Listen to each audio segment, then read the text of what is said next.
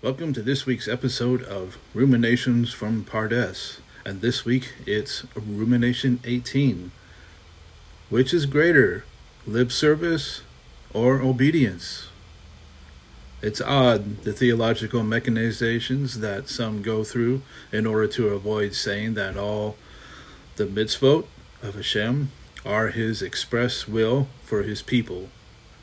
Yes, they invent things like replacement theology or dispensationalism or weird applications like covenantal nomianism to avoid the necessary conclusion that if Hashem's word is eternal and that his word expresses his very righteous nature, that obedience to his commandments is what he truly desires for his people. Period. To say that Hashem's commandments are eternal because any adult with, can read that in their Bible, and then to offer excuses as to why those same commandments have no sway for those who love Messiah, is to confuse lip service with obedience. You cannot honor the one who spoke the words, all the while explaining why the words are not to be lived by. But what do you think? A man had two sons. And he came to the first and said, Son, go work today in my vineyard.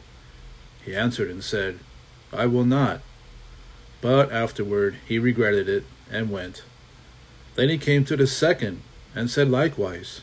And he answered and said, I go, sir.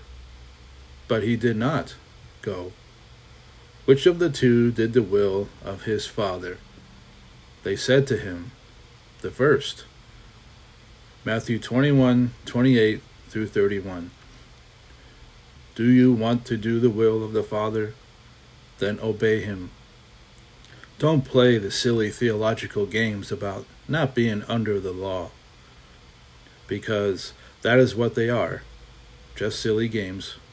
If you read what he says, then obey all of it. It is that simple. It is the measure of our love for him. For this is the love of God, that we keep his commandments, and his commandments are not burdensome. 1 John 5 3.